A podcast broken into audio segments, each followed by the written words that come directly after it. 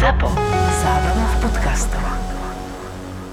Tento podcast obsahuje opisy fyzického, psychického a verbálneho násilia a tiež opisy brutálneho sexuálneho násilia alebo sexuálnej deviácie páchateľa. Z tohto dôvodu je tento podcast absolútne nevhodný pre poslucháčov mladších ako 18 rokov. Anglické slovo snuff má v slovenčine viacero významov. Ten základný označuje šnupací tabak alebo šnupanie. Môže však znamenať aj vetriť, vťahovať nosom alebo zahasiť, sfúknuť. V anglickom slangu označuje slovo snuff časť sviečkového knôtu, ktorá už horela. Ak sa výraz snuff použije ako sloveso, znamená to odstriehnúť tento kúsok obhoreného knôtu a plameň tak hneď zahasiť rovnako ako plameň života. Prenesenie v takom prípade snav znamená niekoho sfúknuť, zabiť. Tento starý anglický slangový výraz sa používa už stovky rokov, ale v roku 1874 bol definovaný ako slovo, ktoré sa často vyskytuje medzi nižšími vrstvami a spodinou Londýna, keď hovoria o krutej smrti po chorobe alebo pri nehode. Koncept tzv. snuff film sa zrejme poprvýkrát objavil v poviedke Guillaume Apolinéra v roku 1907. Volal sa Dobrý film. Hovorí o fotoreportéroch a filmároch, ktorí nakrúcajú smrť a vraždy, aby zvýšili sledovanosť, pretože verejnosť je nimi fascinovaná. V skutočnosti však šlo o fingované zabitia. Je možné, že práve táto poviedka bola v roku 1976 jedným z motívov pri vzniku filmu režisérskej dvojice Michaela a Roberty Findleyovcov. Distribútor Alan Shackleton, nadšený príbehmi o nakrútení skutočnej smrti, film priamo nazval Snuff. Vzdal sa tak pôvodného názvu Slaughter a vytvoril okolo tejto snímky reklamný príbeh o tom, že je v ňom zachytená skutočná vražda herečky pri nakrúcaní. Až o pár desiatok rokov neskôr sa režisérska dvojica priznala, že to bol len marketingový ťah a aj výstrižky z novín, ktoré hovorili o demonstrantoch bojujúcich proti uvedeniu takéhoto filmu do kín, boli falošné. Ozajstný snap film je však filmový žáner, v ktorom je človek skutočne zavraždený alebo spácha samovraždu. A takéto zvrátené filmy sa naozaj nakrúcajú cena ľudského života je predsa len niečo dosť výlučného a vymedzujúceho sa oproti okoliu. A kto túto cenu nepozná, alebo inak povedané, neváži si vôbec, vonkoncom si neváži ľudský život, tak to musí byť človek, ktorý vlastne nemá vyššie city.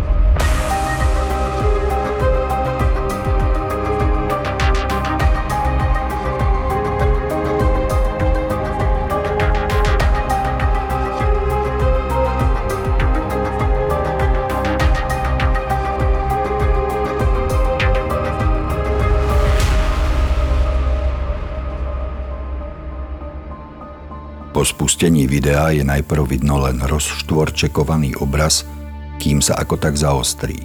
Nie je to kvalitný záznam s dobrou kompozíciou a nasvietením scény. Ale o to tu autorom a ani divákom nejde. To, čo ich zaujíma, má ešte len prísť. Je približne pol tretej popoludní. Po cestičke nedaleko dedinky Taromsk v Dnepropetrovskej oblasti na Ukrajine kráčajú dvaja mladí muži v teplákoch. Jeden má v ruke žltú igelitku s červeným logom potravín. Kamera prejde z mladíkov na obraz muža, ktorý sa k ním približuje na mopede. Má tmavé oblečenie, ktoré sa vyníma na lesnom pozadí. Venuje sa riadeniu, dvojicu si nejako zvláštne všíma. Keď okolo nich pomaly prechádza, jeden z mladých mužov sa náhle otočí a igelitkou, ktorou má v ruke, udrie muža na mopede zo zadu do hlavy. Až teraz je vidno, že v žltej taške je niečo ťažké, Igelitka to len obaluje, aby sa predmet skryl. Muž padá z mopeda. Je to Sergej Jacenko. Má len 48 rokov, no kvôli nádoru v krku je na invalidnom dôchodku. Práve sa vybral na svojej malej motorke navštíviť vnuka. Po údere do hlavy padá Sergej z mopeda na zem. Zvíja sa od bolesti. Dvaja mladíci, ktorí ho zrazili úderom kladiva, teraz už je z videa jasné, že to bolo kladivo, muža uchopia a ťahajú ho mimo cestu do lesa.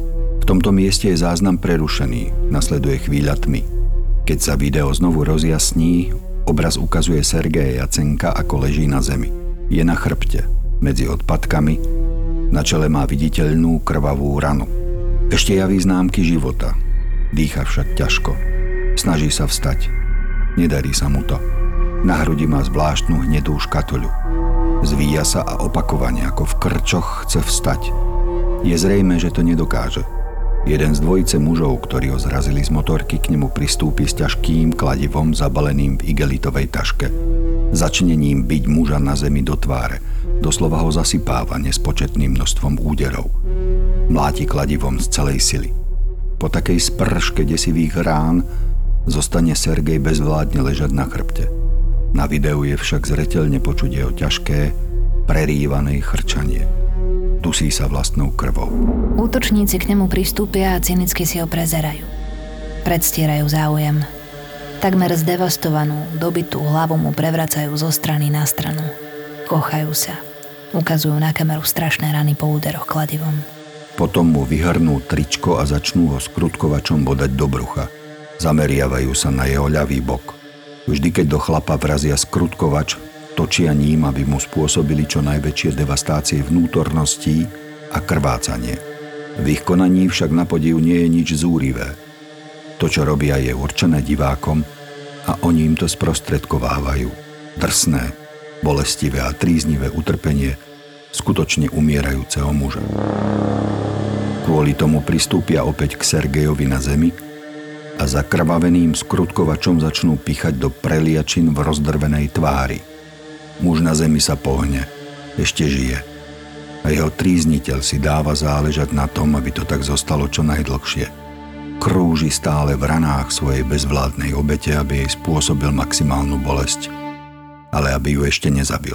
Ale oni nejakú emóciu pri tom prežívať museli, lebo pri každej svojej činnosti nejakú emóciu No, a to je na tomto strašidelné. Ono to aj vyzerá, že radosť. po púšti brodíme pieskom, aj, aj tak nejaké emócie to v nás vzbudzuje. Tešia sa tam v ňom špárajú šrobovákmi, do očí mu pchajú šrobovák, mu, muž tam chrčí na zemi.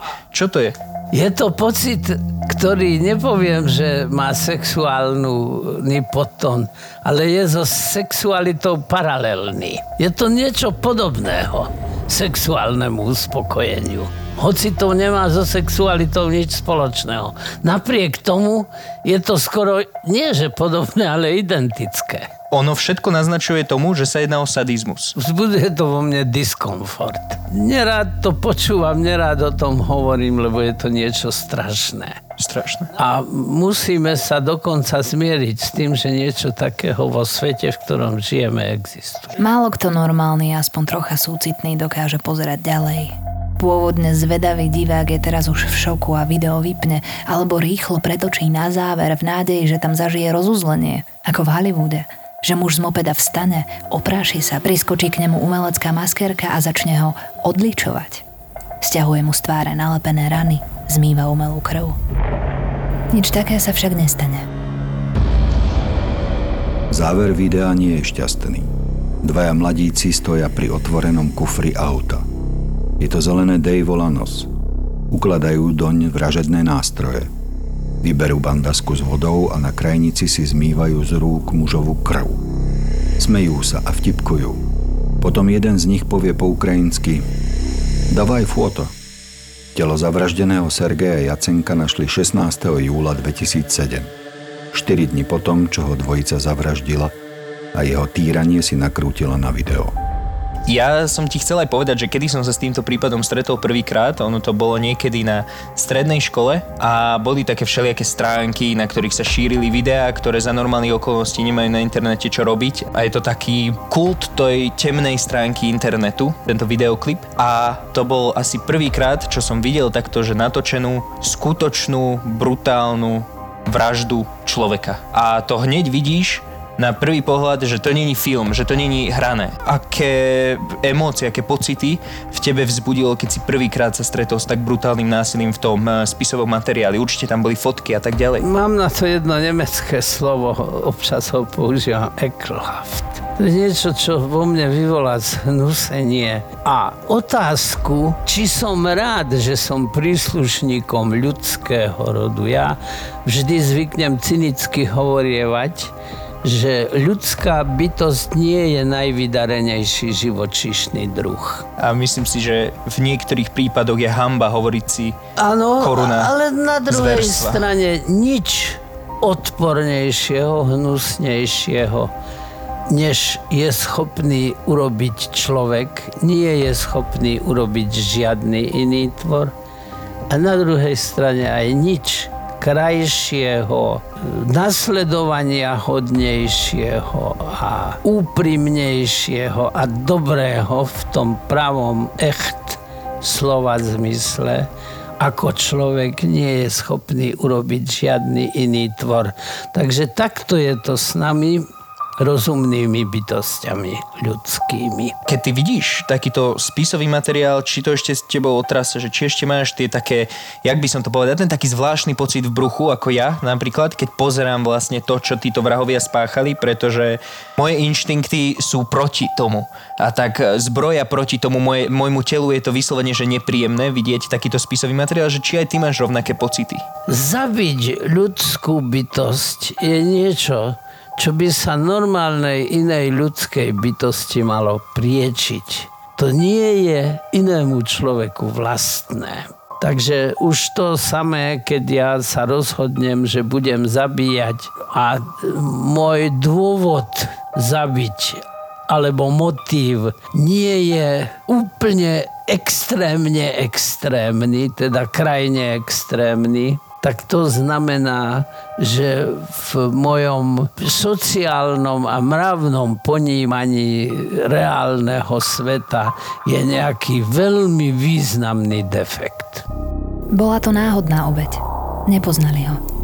V ten deň by boli zavraždili hoci koho, kto by bol práve išiel okolo nich. A nakrútili by si to na video. Utýranie Sergeja Jacenka bola len jedna z vražd, ktoré dvaja mladíci z videa spáchali v priebehu dvoch týždňov. Za tie dva týždne totiž zabili a utýrali 21 ľudí. Tí dvaja sa volali Viktor Sajenko a Igor Suproniuk. Obaja mali ešte len 19 rokov. Bol s nimi aj tretí komplic, Alexander Ganža. Ganža sám však nevraždil a netýral nešťastné obete – Zväčša len predával elektroniku a mobilné telefóny, ktoré zavraždeným ukradli. Mňa osobne veľmi prekvapil vek tých vrahov. Oni mali v čase vraždenia 19 rokov. Všetci boli to spolužiaci ešte od základnej školy. Už je veľmi emotívne spojenie slovné. Dostáva ma to do kolien. 21 obetí hneď za dva týždne. To museli vraždiť viac ako obeť denne, to boli jak jatky. Úplne bezcitne napadá ma všeličo napríklad závislosť od zabíjania. To ako keby som mal pocity úzkosti a nejakého vegetatívneho diskomfortu, pokiaľ nezabijem ďalšiu obeď. To samozrejme sú špekulácie, ktoré ťažko potvrdiť a ťažko vyvrátiť, ale nič iného ma v tejto súvislosti nenapadá. Prvá vražda ich dvojtýžňového brutálneho besnenia, ktorú spáchali, sa stala v noci 25. júna 2007. Sajenko so Supruniukom kráčali po meste. Hľadali, koho by zabili. Bolo im jedno, kto to bude. Hlavne, aby to bol niekto slabší ako oni a mohli ho ľahko premôcť. Jekaterina Ilčenko sa práve vracala od kamarátky. Mala 33 rokov a dvaja mládenci, ktorých pri návrate domov minula ju nejako nezaujímali. Zvláštna bola zda len igelitová taška, ktorú niesol jeden z nich. Keď ju obišli, ten s tou taškou sa otočil a udrel ju zozadu po hlave niečím, čo v igelitke skrýval.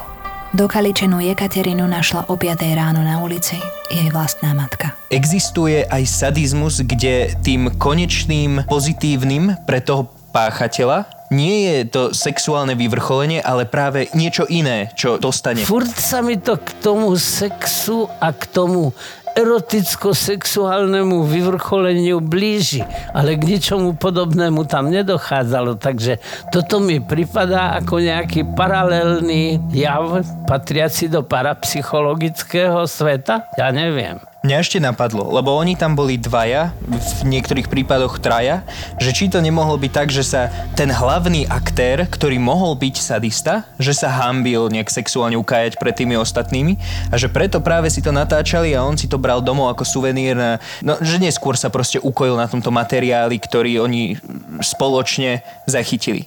Myslíš si, že nemôže byť takéto niečo? Príjmeme to ako jednu z hypotéz, ale čo tí dvaja čo mu pritom asistovali. Ako by si charakterizoval, s čím máme, s kým teda máme dočinenia? Každopádne to je porucha osobnosti.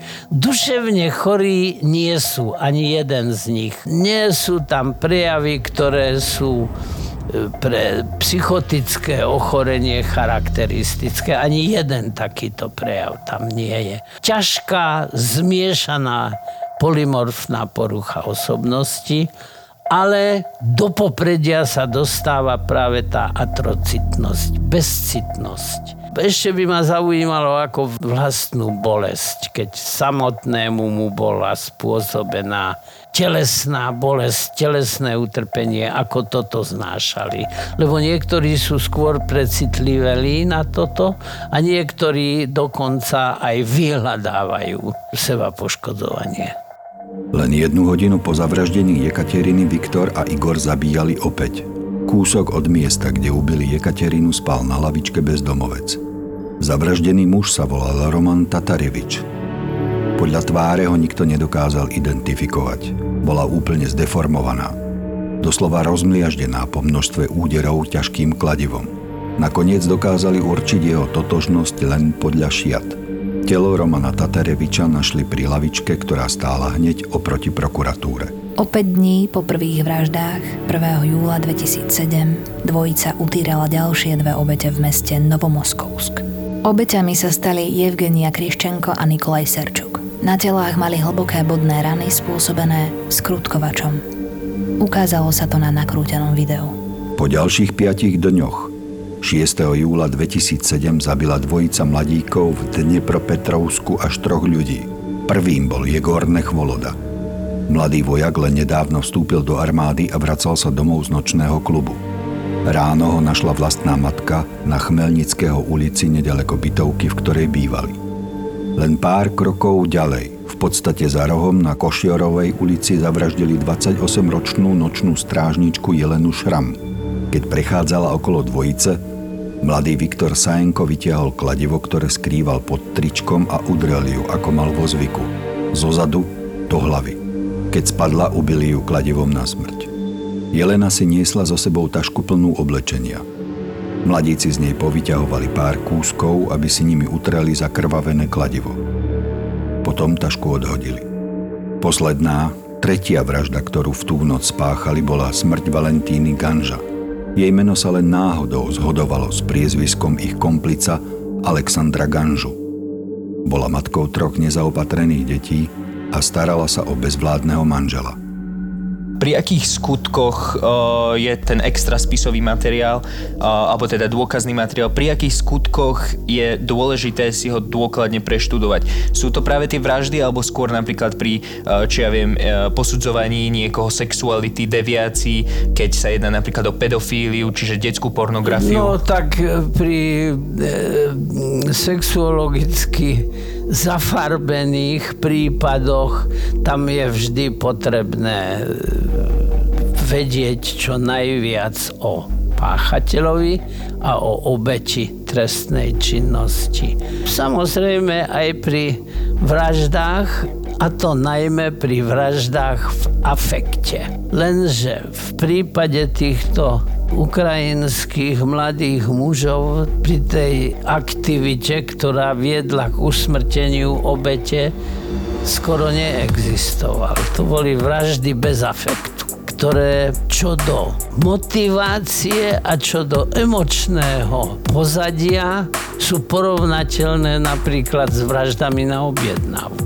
Tam vraždím, pretože ja z toho mám nejaký prospech. Aký prospech z toho mali oni, ani nie je celkom jasné, o tom sa musíme len dohadovať. Spúšť, ktorú po sebe nechali, tak podľa mňa nápadne pripomína, keby si nepoznal pozadie za tým prípadom, tak nápadne to, akým štýlom oni tie obete zabili, tak to pripomína práve afekt, že? Pretože keď je niekto napríklad nájomný vrah, keď niekto niekoho zabije v chladnokrvnosti, tak väčšinou volí menej deštruktívny spôsob. Oni volili taký veľmi silne To je deštruktívny. pravda, že menej deštruktívny, ale dáva sa napríklad rana istoty, pokiaľ chcem niekoho zabiť z nejakej komerčnej, pekuniárnej motivácie, tak musím sa ubezpečiť o tom, že ten človek je skutočne mŕtvý a že sa už nikdy nepreberie. Tu ale tých rán istoty bolo strašne veľa. Skôr by som to nazval rituálnym vraždením, než deštrukčným. Prečo rituálny? Oni určitým spôsobom chceli toho človeka poznamenať. Možno, že to bol priam spôsob, ktorým sa podpisovali na tie svoje obete. Už ďalší deň, 7. júla predpoludním, napadli Viktora a Igor nedaleko mestička Pithorodne dvoch chlapcov, ktorí chytali ryby. Andreja Sidiuka a Vasila Paskalova.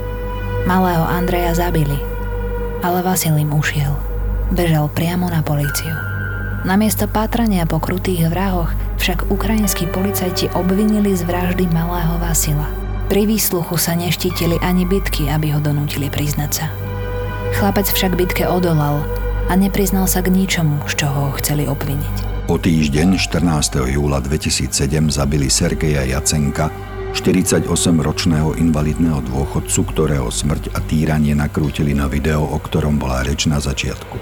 Po tejto vražde spáchali ešte ďalších 13. Všetky vykonali rovnakým spôsobom, kladivom a skrutkovačom.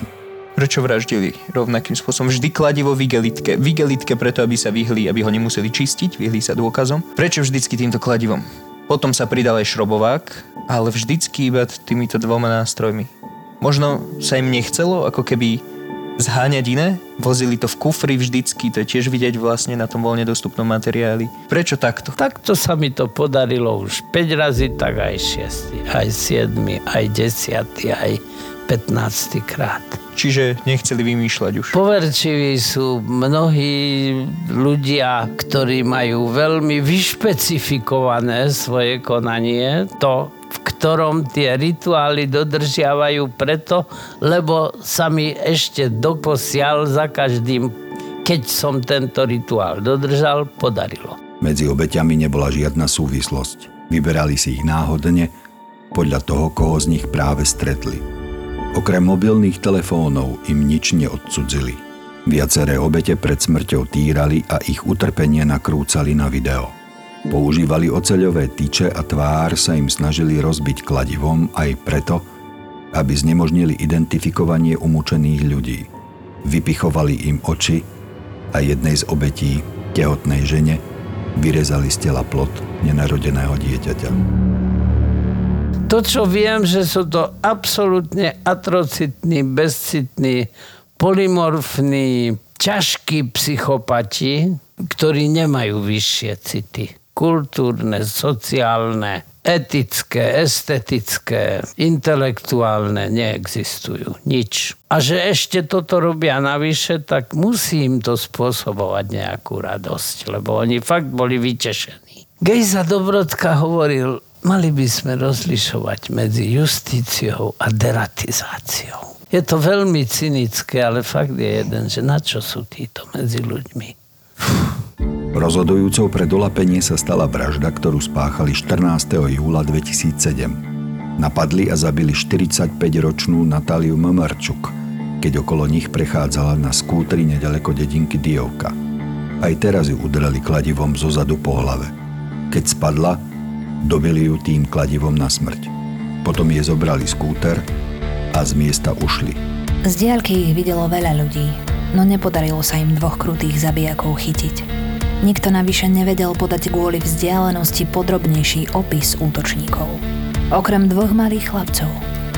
Pri ceste, kde sa vražda stala, mali bunker, v ktorom sa hrali a schovávali. Boli v ňom aj vtedy, keď 19-roční Viktor a Igor kladivom umlátili na zemi nešťastnú Natáliu. Chlapci podrobne opísali policii oboch zabijakov. Ich popis sa presne zhodoval s tým, ktorý policii poskytol 14-ročný Vasil Paskalov, Chlapec, ktorého až doteraz policia zadržiavala a obviňovala z vraždy svojho kamaráta. Polícia však popis ani získané informácie nezverejnila. Do Dnepropetrovska a jeho okolia sa stiahlo takmer 2000 príslušníkov policajného zboru. Začalo sa tiché, ale rozsiahle pátranie. Panovali obavy, aby nevznikla ešte väčšia panika, kvôli ktorej by sa páchatelia mohli vyplašiť, stiahnuť a vo veľkej Ukrajine alebo prilahlom Rusku jednoducho stratiť.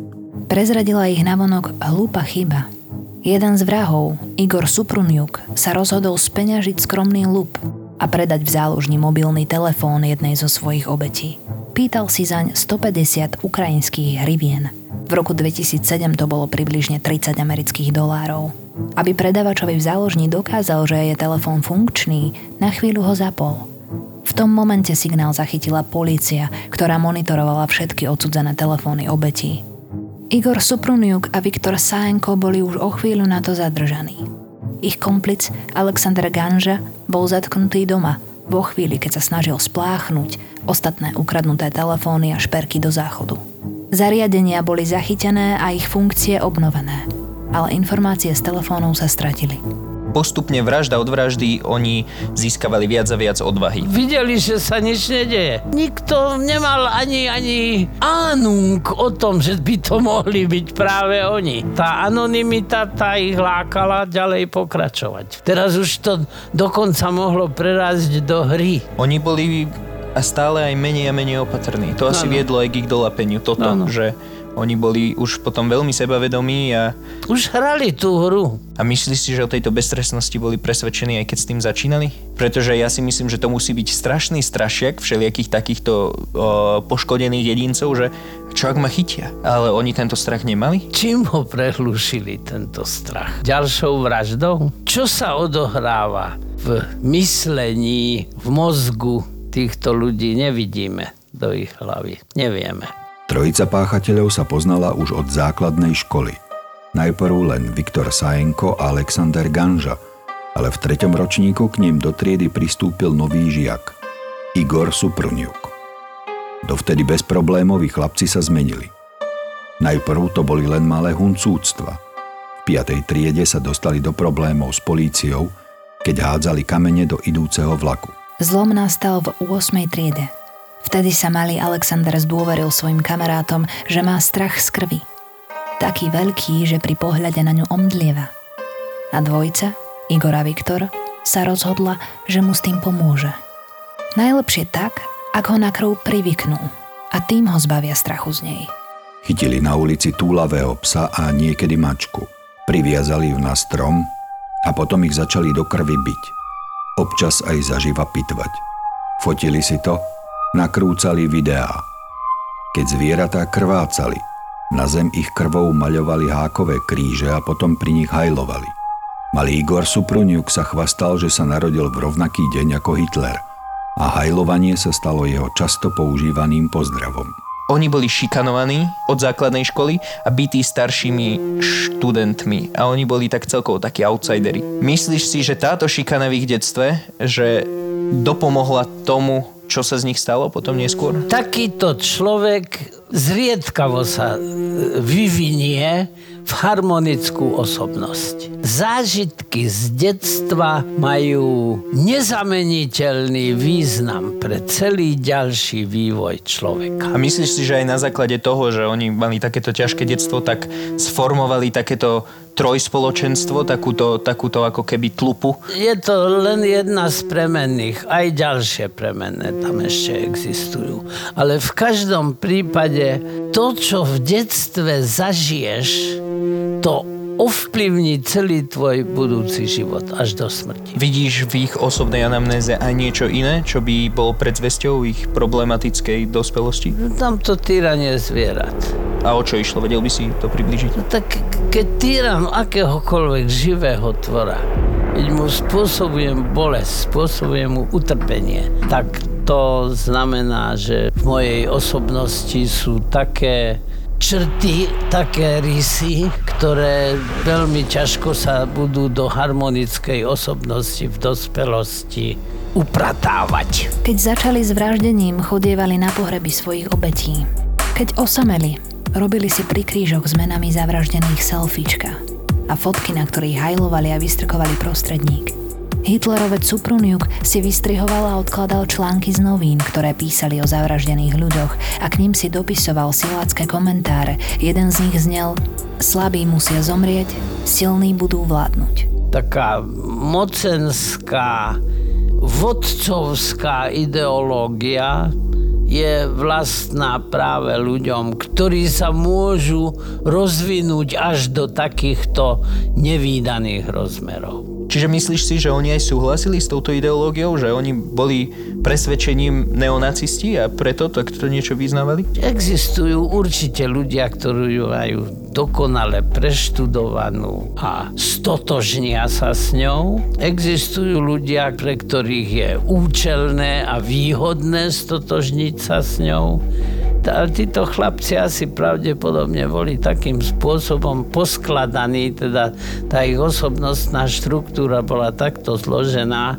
že vlastne to vyústilo do niečoho tak obludného, čoho sa teda dopustili. Táto skupina vyzerá, že mala jedného vodcu a tí ostatní dvaja chlapci vyzerali byť takí emočne závislí na tomto vodcovi. Oni prijali to jeho konanie, pretože prijali všetko príjmem niečo, čo za normálnych okolností by ma ani nenapadlo. Po celú históriu ľudstva sa k moci dostávali jedinci, ideológie a rituály, ktoré by za normálnych okolností jedného ojedinelého človeka nikým nenavedeného ani nenapadli. A celý dav v jednom davovom opojení toto príjme. A tuto máme tres faciunt collegium, hej, traja tvoria spoločnosť, tak už to bola taká mini spoločnosť, kde skutočne jeden vedúca osobnosť mohol tak ovplyvňovať tých ďalších dvoch, že oni sa bez nejakého veľkého premýšľania a bez ducho, povedzme, ním nechali ovplyvniť a súhlasili s tým, čo on robí a dokonca sa pripojili. A on mohol mať motiváciu už aj celkom zrozumiteľnú a známu. Ale hovorím, berme to skôr ako jednu z hypotéz, lebo toto je konštrukt. Hovorí sa, že to sa nedá vymyslieť, to treba zažiť. Nemyslíš si teda, že v tom mali prsty rovnako? Neviem, ale skôr je pravda, že jeden to vymyslel. A ten druhý sa pripojil a ten tretí, ten sa k ním pripojil potom. Ten len natáčal, občas ukradol telefón a tak, ale vraždenie ako takého on sa nezúčastňoval. No dobre, ale neprotestoval. Neprotestoval. Nezodpovedanou však ostala otázka, prečo s takým nadšením nakrúcali mučenie a zabíjanie svojich obetí. Prečo ich udržiavali dlho nažive, aby video malo čo najväčšiu stopáž. Priateľka jedného z nich vypovedala, že jej chlapec sa jej zdôveril, že spolu chcú nakrútiť 40 samostatných videí. To bolo v súzvuku s tvrdením jednej z bývalých spolužiačok, ktorá údajne často počula hovoriť Supruniuka, že je v kontakte s neznámym, v úvodzovkách, bohatým zahraničným operátorom webových stránok, ktorý si objednal 40 snaf videí a štedro za ne zaplatí, keď budú hotové. Keď si porovnáme našu existenciu s existenciou ľudí pred 50 rokmi, čo ja ešte pamätám, a pred 200, pred 500, pred 1000 rokmi, tak ľudia žili v jednej oproti nám obrovskej núdzi. Aj tí, čo sa mali akože relatívne dobre. Žijeme v jednom luxuse. Nemáme starosti o živobytie, o nič čo za zrúda si mohla takéto niečo objednať. A nájsť na to dve ďalšie, ba tri ďalšie zrúdy. Miestny šéf bezpečnosti Ivan Stupak však toto tvrdenie odmietol s tým, že neexistujú žiadne dôkazy o tom, že by mladíci vyrábali snav videá. Detektív Bogdan Vlasenko vyhlásil, citujeme, Myslíme si, že to robili len ako koníček, aby mali nejakú pamiatku, keď raz budú starí. Minister vnútra Nikolaj Kupiansky vyhlásil, že pre týchto mladých chlapcov boli vraždy len akousi zábavou alebo poľovačkou. 11. februára 2009 súd v Dnepropetrovsku uznal Sajenka a Supruniuka vinnými z úkladnej vraždy a odsúdil ich na doživotie. Supruniuk bol uznaný vinným z 21 vražd. Sajenko z 18. Ich komplic Ganža, ktorý sa na vraždách nepodielal, bol odsúdený na 9 rokov väzenia. V záverečnej reči vo svojom výroku sudca uviedol, že motívom ich konania bola túžba po morbídnom seba potvrdení. Obžalovaní Suproniuk a Sajenko sa proti verdiktu súdu odvolali. 24. novembra 2009 Najvyšší súd Ukrajiny potvrdil doživotné tresty pre Sajenka a Suproniuka. Ganža sa proti svojmu 9-ročnému trestu neodvolal. V apríli 2019 bol Alexander Ganža prepustený z väzby po odpíkaní 9-ročného trestu. Je ženatý a má dve deti. V mobilných telefónoch obžalovaných a ich počítačoch našli vyšetrovatelia množstvo videozáznamov vražd a mučení, ktoré vykonali. Jedno z videí, vražda 48-ročného Sergeja Jacenka, uniklo na internet. Objavilo sa na tzv. shock site so sídlom v Spojených štátoch amerických s dátumom 4. december 2008. Sú ľudia, ktorí si nakrútia svoje zážitky a deti či kamarátov, aby si spríjemnili chvíle, keď tie pekné pominú. Sú ľudia, ktorí zájdu do kina, aby si pozreli film. Videli dobré umenie, ktoré ich urobí lepšími. A sú ľudia, ktorí si z nedostatku iných silných zážitkov alebo len z čírej nudy na webe, na darknete komplikovane vyhľadajú a spustia snaf videá. Bez ohľadu na to, aká strašne vysoká bola cena za ich nakrútenie, za ten snaf, sfúknutie života pri mučení. A to len preto, aby sa z nich stali ešte väčšie hovedá, ako boli doteraz.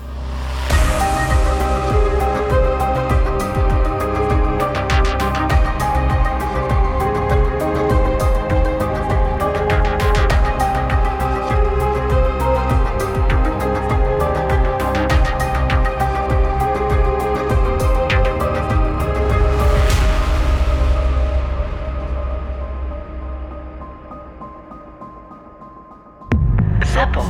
Zábrná v podcastov.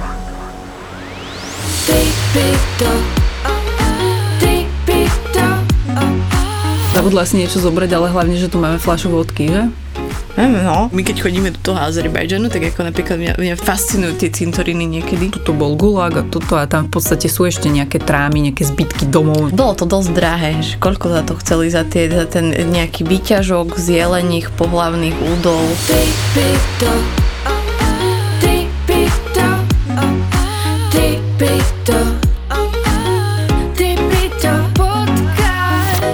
Tripito je nový podcast od ZAPO.